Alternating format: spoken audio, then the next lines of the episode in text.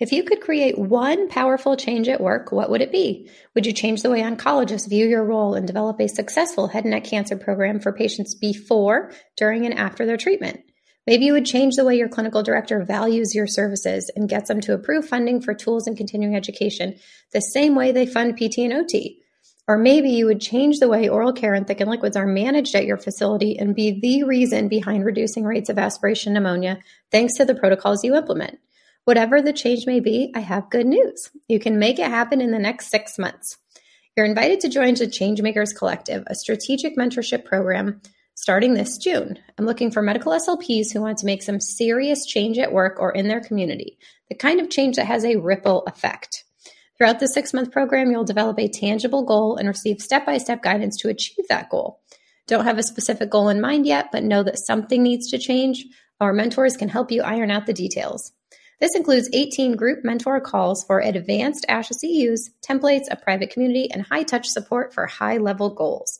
Go to www.medslpcollective.com forward slash changemakers to learn more. Again, that's www.medslpcollective.com forward slash changemakers.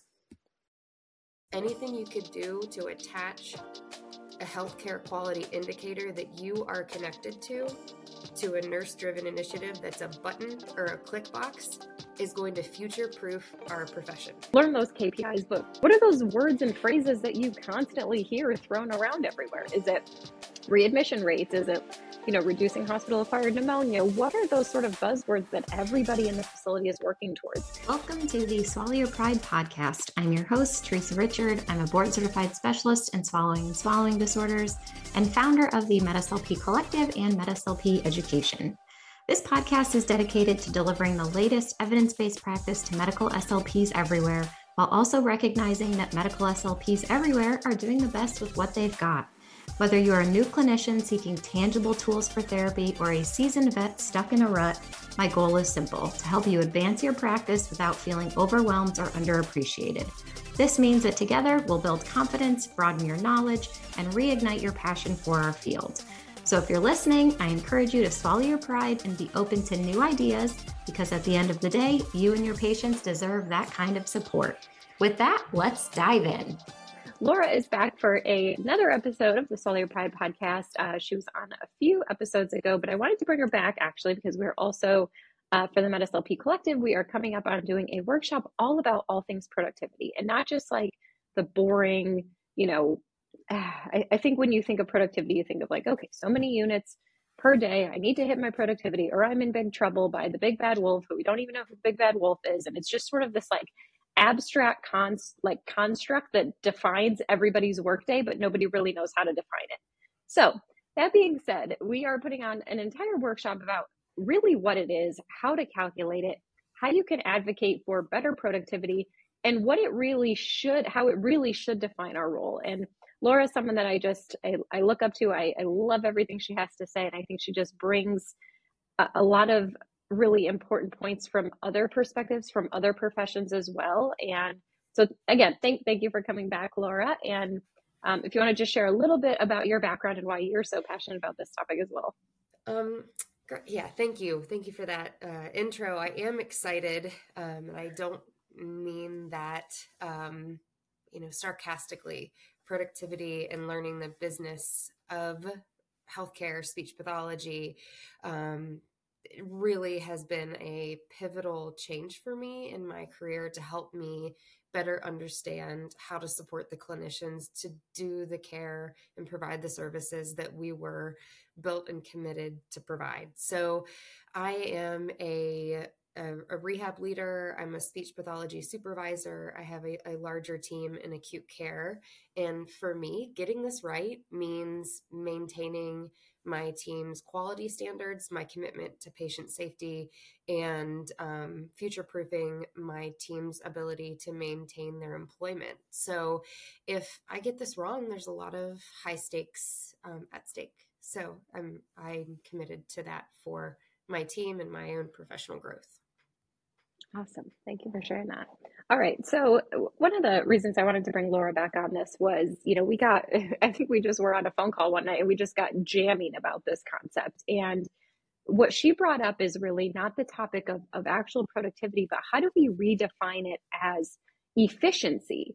How are we as speech pathologists not just productive, but efficient? Because anybody can be productive. Anybody can clock in, sit next to a patient for 40 minutes and call that therapy. And, and I'm, I'm by no means saying that's what anybody does, but literally that's what you could do to charge, you know, whatever you need to charge for, for billable hours and all that stuff. Is that the best use of our time? Absolutely not. So Laura had this interesting perspective that I really love about efficiency and, and how are we calculating how efficient and how effective we are as SLPs and that that should be weighted so much more and so much differently. So let's dive into that, Laura. Um, yeah, thank you for for bringing up that concept, and I think it comes from my focus on quality and safety practices and the focus on um, actually the industrial revolution and automation and how the focus on efficiency actually keeps people safe. So, when it comes to productivity and how larger businesses, corporations look at how employees who are providing a service, what they are looking at is ultimately how do we cover the cost of our business to provide the services we're committed to, to uphold the standards of the service we're providing, and cover all of the costs related to that? So once we start shifting the P word from productivity to efficiency, we start to open up doors for how to operationalize what we do, how to maximize our resources, how to get platforms to make it easier for us to get resources at our fingertips, and then how to advocate and escalate our services to be more productive or efficient for patients' needs. So um, I think one of the thing that things that people can do is start to think about efficiency and remember that we are an amazing field, but automation needs to start happening in your world and is already happening with a lot of the business practices that you are part of. So if you're not thinking about how to automate and be efficient in your daily practice with patients, you're not keeping up with healthcare's industry and where we're going to be as in this rapidly evolving climate that we're in. Yeah, yeah. So let, us talk a little bit about because I, I love what you had said about so so say we have you know say we're like a JCAHO um, Center for Excellence for Stroke, right? And what if we how are we being most effective if or l- let me rephrase that. So we can be productive by just going in and, you know, doing a cranial nerve exam, asking a few questions and leaving, right? Or we can actually be very efficient in doing all sorts of things, right? We can do cranial nerve exam. Should we be doing FEES right then? Should we be getting an order for modified? What should we be doing to really maximize our efficiency? And, and I wanted to tie that in because I love what you said about how there's so much technology that we can utilize. And, and I think this is the most beautiful marriage of like the that it's an art and a science to what we do because I think there's so much technology that we can automate from the science side. There's so much data that we can pull. But then our art really is okay, using our critical thinking skills, using our brains, and just providing the most thorough and effective assessment for these patients and and you know treatment plan eventually okay so i'm gonna i'm gonna take it back to our billing um yeah so i think it's wonderful to meet speech pathologists who are like the unicorns who graduate grad school and then open a business because they aren't really enmeshed in uh, any other industry. They're learning the billing codes, they're learning strategy, they're learning to be efficient. And there are very few out there who graduate and just do that initially. But if you ever get the opportunity to meet somebody like that, they are giving you some of the keys to maximizing your services you can provide to patients wherever you are working. So, when you think of a facility that is stroke accredited, you should be looking at patients when you get a consult as you are meeting the standards of the stroke accreditation, and the power in speech pathology practices actually lies in our untimed billing codes. Now, I want to be very clear. What I am not asking is for fraudulent billing. I'm asking you to learn and maximize your understanding of our billing codes, what we can bill same day, what we can't bill same day, and how we can make sure that our services and assessment and our resources we're providing patients, our education we're providing patients is readily available and easy for you. So you're efficiently providing amazing care with each of your touch points.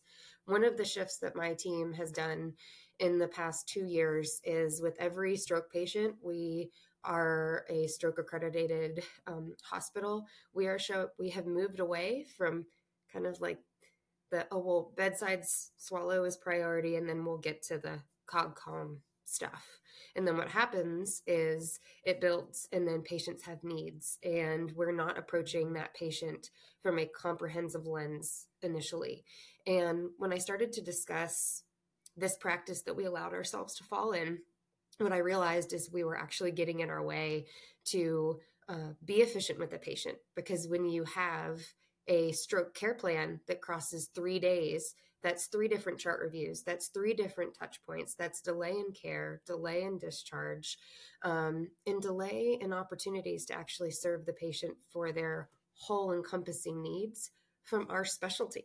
So just that shift in saying we are going to start with a comprehensive mindset and be okay if some other patients with their specific needs are delayed because I'm focusing on this one patient with all of their needs in this moment, it actually has allowed our caseload to be more controlled. And it's actually allowed our conversations with our doctors to get better.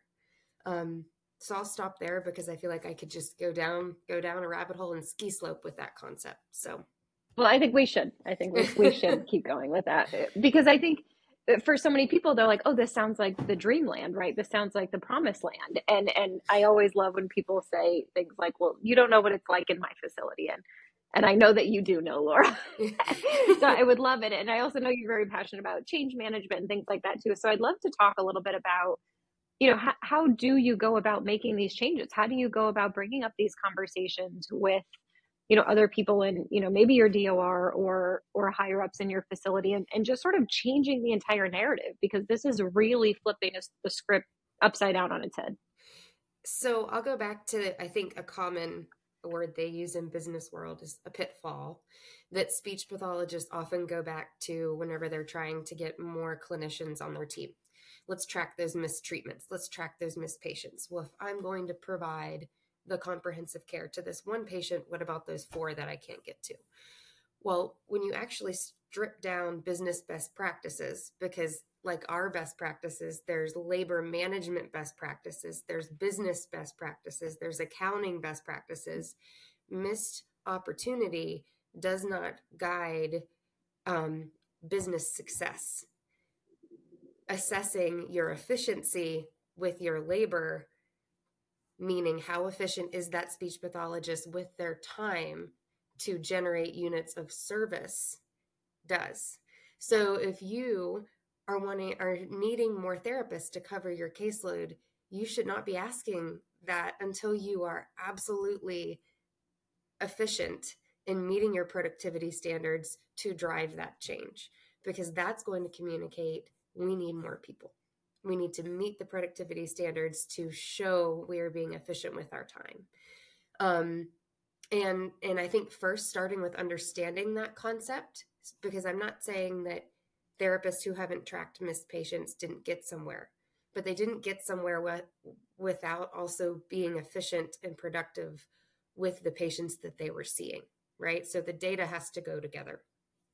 Um, so how else to start change? I think it's it's it's pulling all your state and um, joint commission accreditation scripts and and making sure you're meeting those standards. Because if you look at the trauma designation standards they are very loose and defined.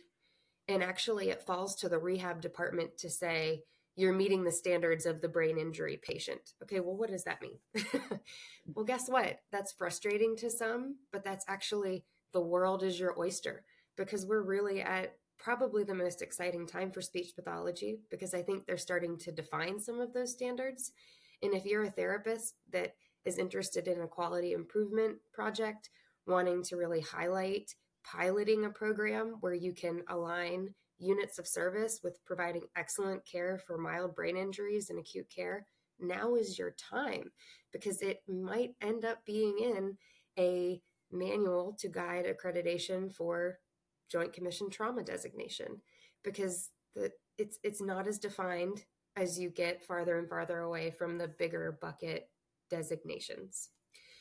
Um, I, I started to think about this, Teresa. I think you asked, you know, a similar question of how do you also, you know, bring it bring it to the bedside, um, and how how do you, you know, what gets in our way when we're trying to communicate? How are you getting in the room with different stakeholders? And I think speech pathologists often lose attention when they start from this place of, I just want people to take my profession seriously. When we start with the, I'm a speech therapist, I have a master's degree, I have a specialty in this, you know, they're already gone because you know what? You're usually sitting in a room with critical care nurses with alphabet soup after their name. They have two and three masters. They've been through leadership programs. They've um, been hand selected by their nursing administration to lead different areas. So, taking a page out of business practice and communication of starting from the solution is really my recommendation. Strip away your title, get out of your imposter syndrome, and start mm-hmm. saying, hey, I can fix your problem with non ventilated healthcare acquired pneumonia you're going to get the and you're going to get their attention um, and then you can offer your solution i'm going to do that by making sure there's endoscopy equipment in every single icu and i need your stakeholder your power in nursing administration to partner with me to make that happen and that is something that i coach different clinicians on is getting out of that introductory soup and getting to the solution yeah. that healthcare industries are all trying to solve. Yeah. I think thank you for that, Laura. I think that was such a such a powerful statement that you just made. Because I think sometimes we you know, we we we we have imposter syndrome, right? And and we aren't even sure if we should be at these tables. But yes, we absolutely should be at these tables.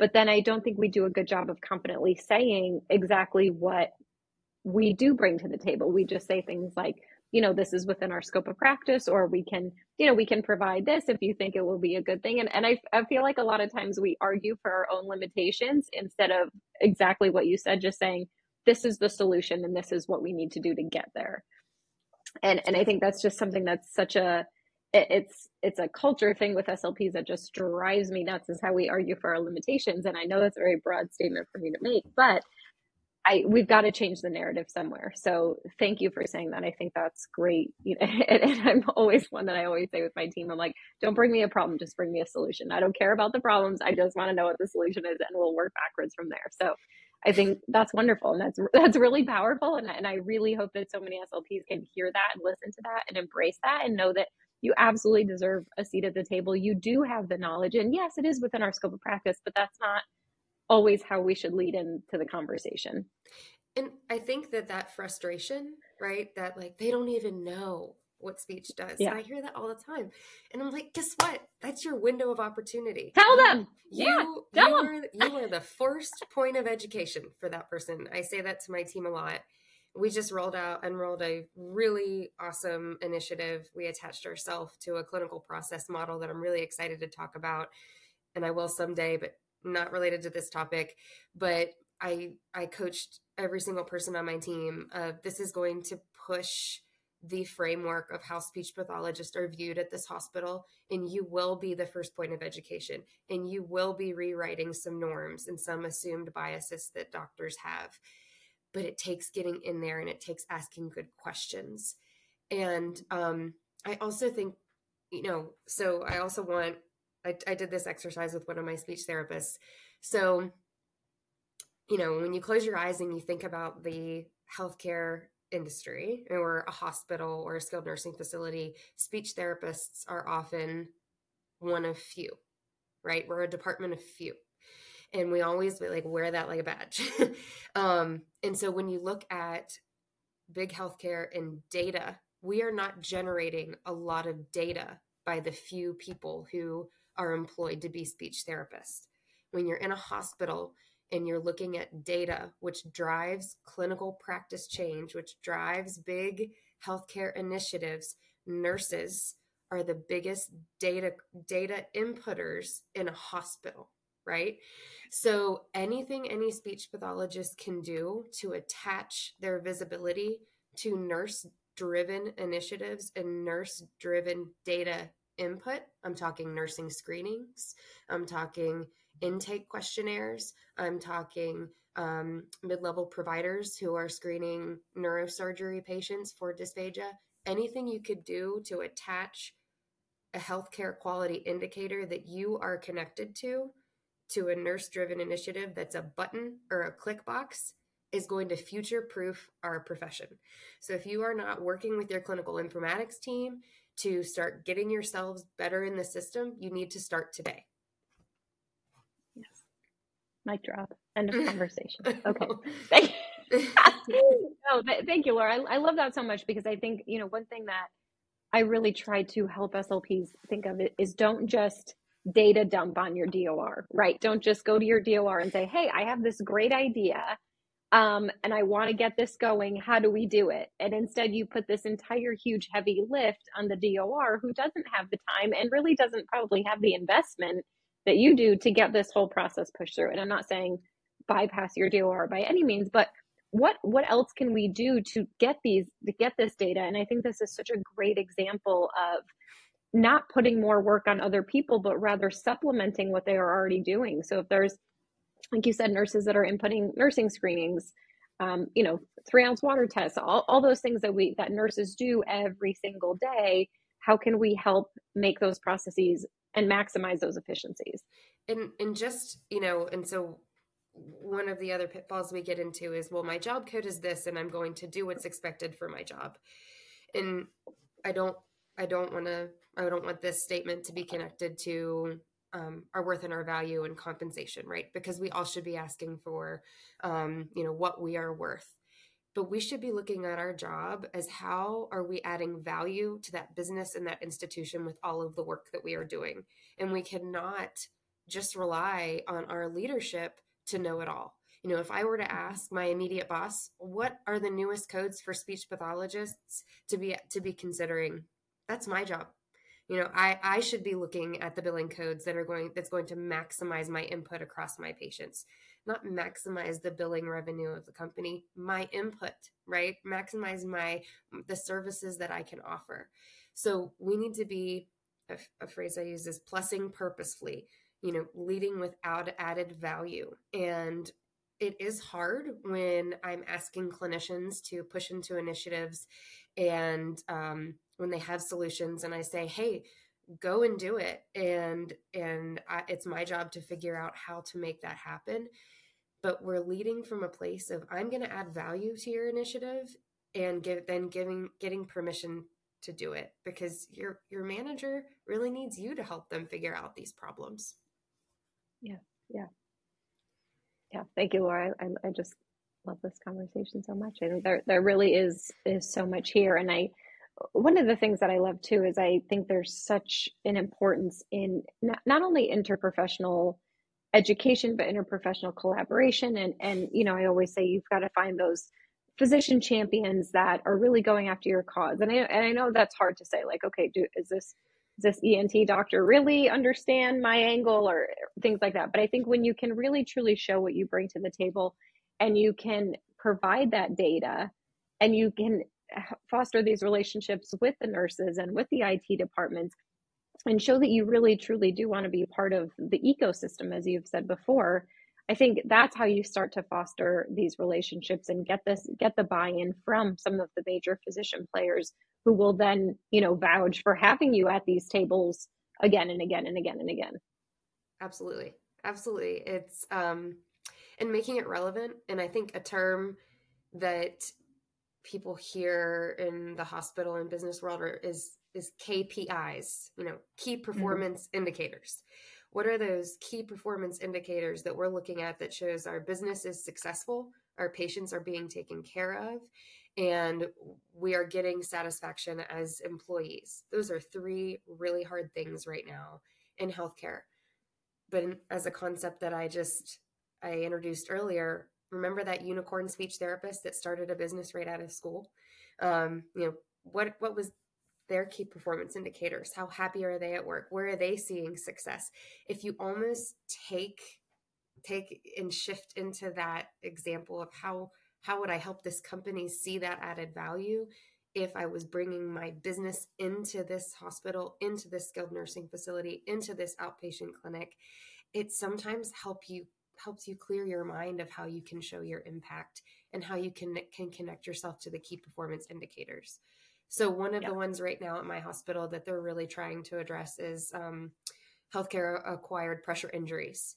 And you know, I know you had a guest recently that was talking about yeah. nutrition and how to partner with that. And um, you know, there are often those moments that you can just ride the coattails of another initiative and suddenly find yourself developing a geriatric power plan with a nutrition screening. And it's all because big data is giving us the permission and the ability to do that. Um, so, shifting away and looking towards efficiency is also automating some of some of that decision making and allowing doctors to move away from being the sole person to decide if a speech therapist should be involved or not Sometimes they're nurse navigators, sometimes they're nurse champions, sometimes they are tube team members who identify a patient who has dysphagia risk factors because they met somebody like me in an elevator. Um, but take that first point of education and turn it into a quality improvement project. Everybody can do it. Yeah. Yeah. Yeah. Yeah. Thank you, Laura. I think uh, in another one of our conversations, what I what I loved is is really you know learn learn the learn those KPIs, but but even just the only word that's coming to me is dumb it down even more. What are those words and phrases that you constantly hear thrown around everywhere? Is it readmission rates? Is it, you know, reducing hospital acquired pneumonia? What are those sort of buzzwords that everybody in the facility is working towards? What are what comes out in those newsletters from the hospital CEO that talks about, you know, these are our goals for this quarter. These are what we're really working towards. And then, like you said, attach yourself to those coattails. And, and I think so many times we say, like, oh, you know, I, well, we could really help with that if, you know, they, they sent us more patients for FEES or, you know, if they order, you know, made more referrals to us. This is where you insert yourself. yes. Don't sit back and wait for the invitation because they don't know that you're able to help with these initiatives. And this is why I say really get to know these other people in your facility. There may be you know that there's all these different titles and you may not even know what their titles mean but they may be these people that are put in charge of program development and spearheading these new initiatives and working with the foundations to bring in grant money to get these you know these like i said these initiatives off the ground. So it's i love what you said about writing those coattails and i think as much as you can attach yourself to some of those really popular buzzwords that your facility is working towards just shows that you you are even more part of, of the buy-in and part of the team and the ecosystem. And i think at those tables we really shine because we like patterns. We like continuity. We like strategy.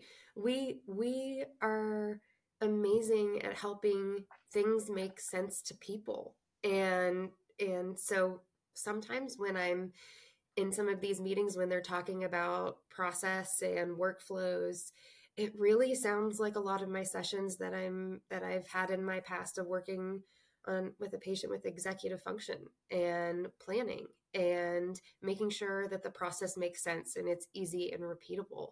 So not only do we have impact clinically, but we have impact in just making these processes efficient. Every speech therapist, I think, is an undercover um, project manager if they let them yes. be. Uh, yep, yep. um, yeah. So if you if you just look at productivity and, and and then I have to talk about kind of I guess a little bit of the elephant in the room. So what if you're on a team and you're really excited about an oral care initiative and um, you're able you're you're getting ground with uh, your clinical swallow evaluations and really providing amazing care. And um, you suddenly have interesting resistance from somebody who's in your field and on your team and because it's it looks like more work or it looks like work that they aren't necessarily interested in and that financially for a business when you have that variability across the team is a risk factor because if you have a group who is moving towards being efficient and collaborative. Quality and care align, the economics and good practice align time and time again. So I encourage as you're starting to dive into these initiatives, as soon as you feel a little bit of friction from the understanding of the why, we all might be pushing into the cardiac area of the hospital or geriatric failure to thrive patients that you stop and, and we have a breakout session just to talk about practice in that moment because nothing is more heartbreaking when I see an initiative take off and then I see inconsistency in practice and then a physician or a stakeholder sees an inconsistent practice pattern and then they consider that the standard, right? So it is really yeah. important that we as a team among teams as speech pathologists and as a field are having good hard conversations. I think we've we've said this time and uh, I've said this to you high performing teams are not um, you know, it's not sunshine and roses. It's it's hard mm-hmm. conversations. It's what are we doing about post extubation dysphagia? What does acute care treatment look like? What does our documentation have to look like? What are our standards for swallow studies? What is our standardization? But you know what? When you have those conversations and you become better at them and more consistent with them, the quality and care align and you start economically seeing that in in in your departments and then your your asks for equipment get easier. Yep yep yep. It's just it's one huge circle. It really truly is. And i think you know the more the more hospitals and more nursing homes that I've worked with and I've, you know, gotten contracts approved and things like that, it's just the ask always gets easier the more that you do the heavy lift up front. And I know, you know, I, I know the conversation also, another elephant in the room is like I'm barely taking a minute to go to the bathroom at work, Laura. How am I supposed to start all of these initiatives and have all of these conversations and talk to all these doctors and have, yeah, talk to all these people when I can't even get a potty break? Yeah. So I think I would start looking at your systems. You know, what's your startup like? Yeah. You know, what is, what are your, do you, do you have an efficient note writing approach? Do you, what do your chart reviews look like? Do you have are you using all the tools at your disposal? Because if you're not peeing i as a manager am not supporting you from labor laws and that's a problem. Um, so we need to start there. And then is your drag how you're approaching the patient in critical thinking? Do we need to back up and work through critical thinking skills and why we might be stuck on certain practice approaches? So i think that there are this is a conversation in and of itself. Um, and it comes down to moving with healthcare with the tools at our disposal. So make sure you and your leadership are asking Is there a note writing so and so out there that I can be using? I hear about Meditech all the time and how horrible it is. I've used it before. There has to be solutions. There are think tanks that literally are paid money in Silicon Valley to make this easy for us. We need to be asking mm-hmm. good questions. yes. Yes. Well, I mean, even things like smart phrases and things like that. Like, I know those just made my life so much easier when I added those things in and I learned those things. And, you know, not that, of course, every patient isn't the same and having these cookie cutter templates but having a framework to how you approach your your notes and how you approach the i i do use a lot of checklists and things like that to make sure that i am covering all the points. Yeah. And that's it you know? And safety checklists that's real right? Quality and safety and efficient practices and ors they have safety checklists to make sure that they have all of the tools that they just removed out of the body. Why would a speech therapist not have a checklist to make sure they quickly went through all of the things that this patient may need. That's efficiency right there. And that's helpful. And also, I have to point out this elephant in the room. When you find something that is efficient for you and feels good for you, share it. Why are we hoarding all these good tools as professionals?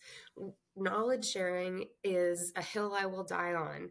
That when we find something that works and we find something that could change our practice and could ch- impact somebody else's quality of life in their job, share it with them because it's likely that they aren't misaligned in their practice approach. It's just that they don't have a tool and a framework that you might have developed that could help them understand it. Let's all help people a little bit more. Um, yeah, and I, and I think so many times. Oh, go ahead, Laura. Uh, yeah, and um, I and that that just brings me, I guess, back to some of the the metrics and the the productivity and the um, you know that is all based off of actually the newest is based off of the um, U.S. Bureau of Labor and their breakdown and recommendations for how you manage productive versus, uh, I guess, business capturing versus non billable um, employees. So I invite everybody to look at that, at those resources and just better understand your productivity metrics are driven by quarter hour labor indicators that is a US Federal Labor Bureau of Labor driven initiatives that's supporting the healthcare industry in different sectors. Okay, so um, if you want a better understanding of that, you need to start learning about labor labor laws and the math and the formulas that they use to do that, and that could be a whole a whole thing. Yes, yeah, that is a, a whole thing. Yeah. um, well, one thing I was going to say is, is I love that you pointed out, you know, share something if, if you come up with a new framework or come up with a new idea or something like that, because I think so many times people always say, gosh, I've always wanted to do something like that. I just didn't have the time, or I just couldn't figure out how to quite implement it. And I think once you've been through it and you've been able to implement it, then you can share how you got it done or how you got IT on board or how you got that template changed or you know you can share from experience and i think that just that helps so many SLPs out. Yeah. And I think that um, we need to move away and ask our bosses to remember we have untimed billing codes and we should not be put in the framework like our PT and OT colleagues. And understand that we shouldn't be held to the same standards with an entirely different charge and billing structure. So we can talk more about that because if we are maximizing our unit of service with our comprehensive care and our specialties based off of a per quarter hour metric, we are going to have good opportunity to start to develop programs because in some arenas like acute care, we will hit those targets faster um, but in other areas like outpatient, speech pathology doesn't have as much revenue generating power. So you are by nature more folded into the business and more reliant on other professionals. So I think asking to better understand how you not are measured in compare in comparison, but how they're understanding your billing in relation to your colleagues is a good question to ask because they might be getting it wrong. Many yeah. managers and leaders are master's degree holding OTs, PTs, and speech therapists. They haven't gone to business school and they're learning this almost like a bad game of telephone in their own onboarding. So that's why they need you if something seems off to help them figure it out and the biggest word you can use with them is, I want to be your partner in figuring this out. And believe me, they would love to offload some of this to somebody. yeah. Yeah. Thank you for that, Laura. That's so, that's, yeah. Yeah, I, I think one of the things that really drives me nuts, and, and this was just a huge, a huge game changer for me, is I just really learned a lot about the difference between managers and leaders. And I think so many times our DORs are incredible managers because it takes a lot of brain power and coordination to juggle all of the pieces and uh, all of that that's involved in that. And just because they're very good at managing all of those pieces does not mean that they are the forward thinking, the future thinking leaders that are trying to come up with program development and and moving all these initiatives forward. So you may have a DOR that is like that, but you also may not. You may have the DOR that is strictly in that manager role and they're just very good at managing all of the pieces within the department.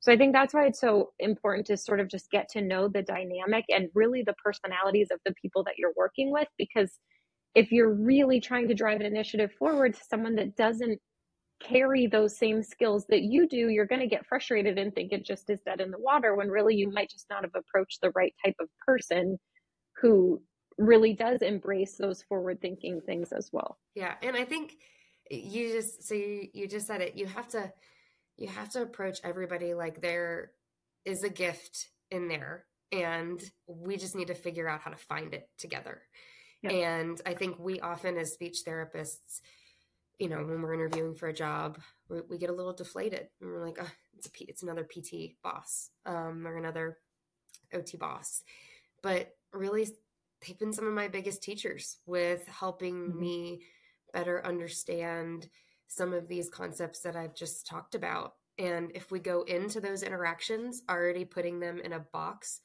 we're not giving them room to grow and evolve in our perception. And we're already shutting down opportunities and ways to learn from them. And, you know, and this is managing up. Managing up is, is, is, is asking for things that, that you, that you know you, sh- your manager should be giving to you, but also working with your manager like a partner um, and that that comes from just like general professionalism training that i think in the business world they do a great job of educating people on how to meet your boss and leverage their strengths.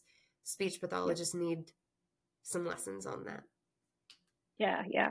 Well and one of the biggest lessons that i've learned in in owning some different businesses and owning different companies is the, is the the big massive difference between the visionaries and the managers right?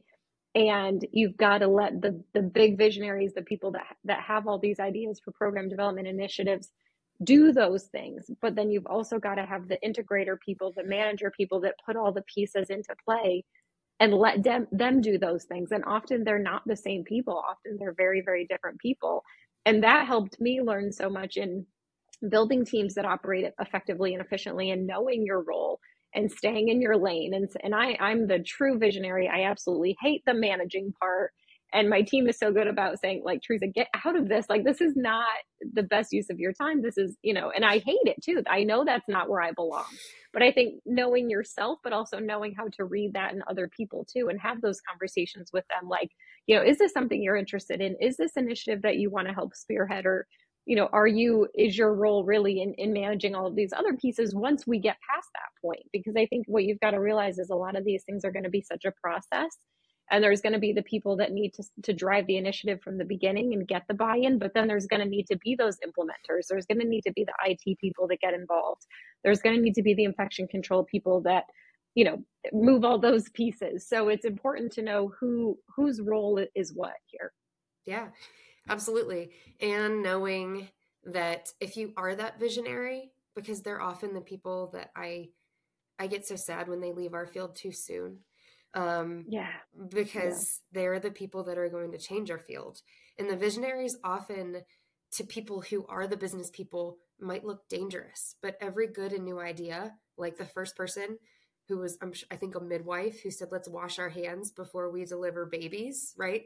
That yeah. probably like looked yeah. dangerous back then, but like look where we are with hand washing, right? Right. New right. new ideas look dangerous and visionaries that energy needs to be harnessed and needs to be used and and but I, I keep going back to that business side of visionaries. Find your business people business people. Find your program developers. Find the people that can embed embed your practice and market your your teams.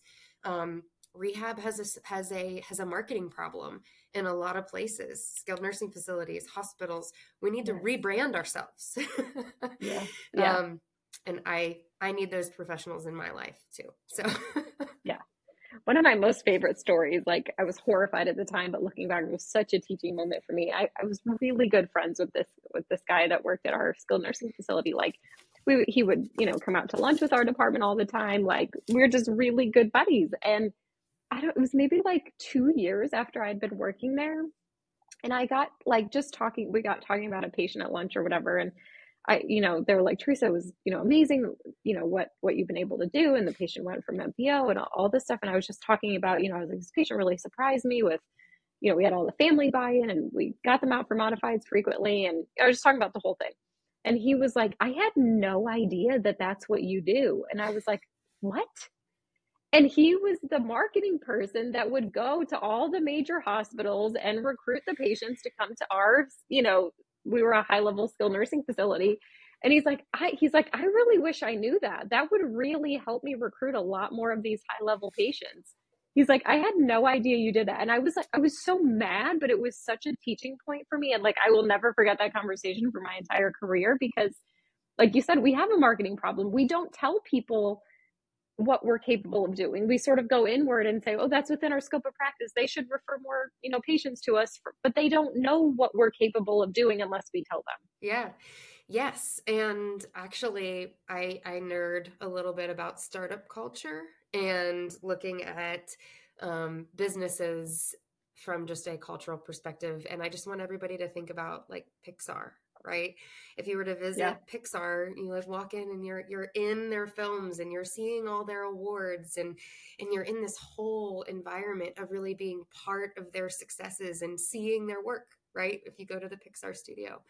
Um, so when when a when a patient walks into a hospital or a building or um, a family member, right? How are you showing? How are you in that marketing for that building? How what is your presence? Are you in a hole in the back of the the the gym? Which okay, we need a quiet space sometimes, but make your work visible.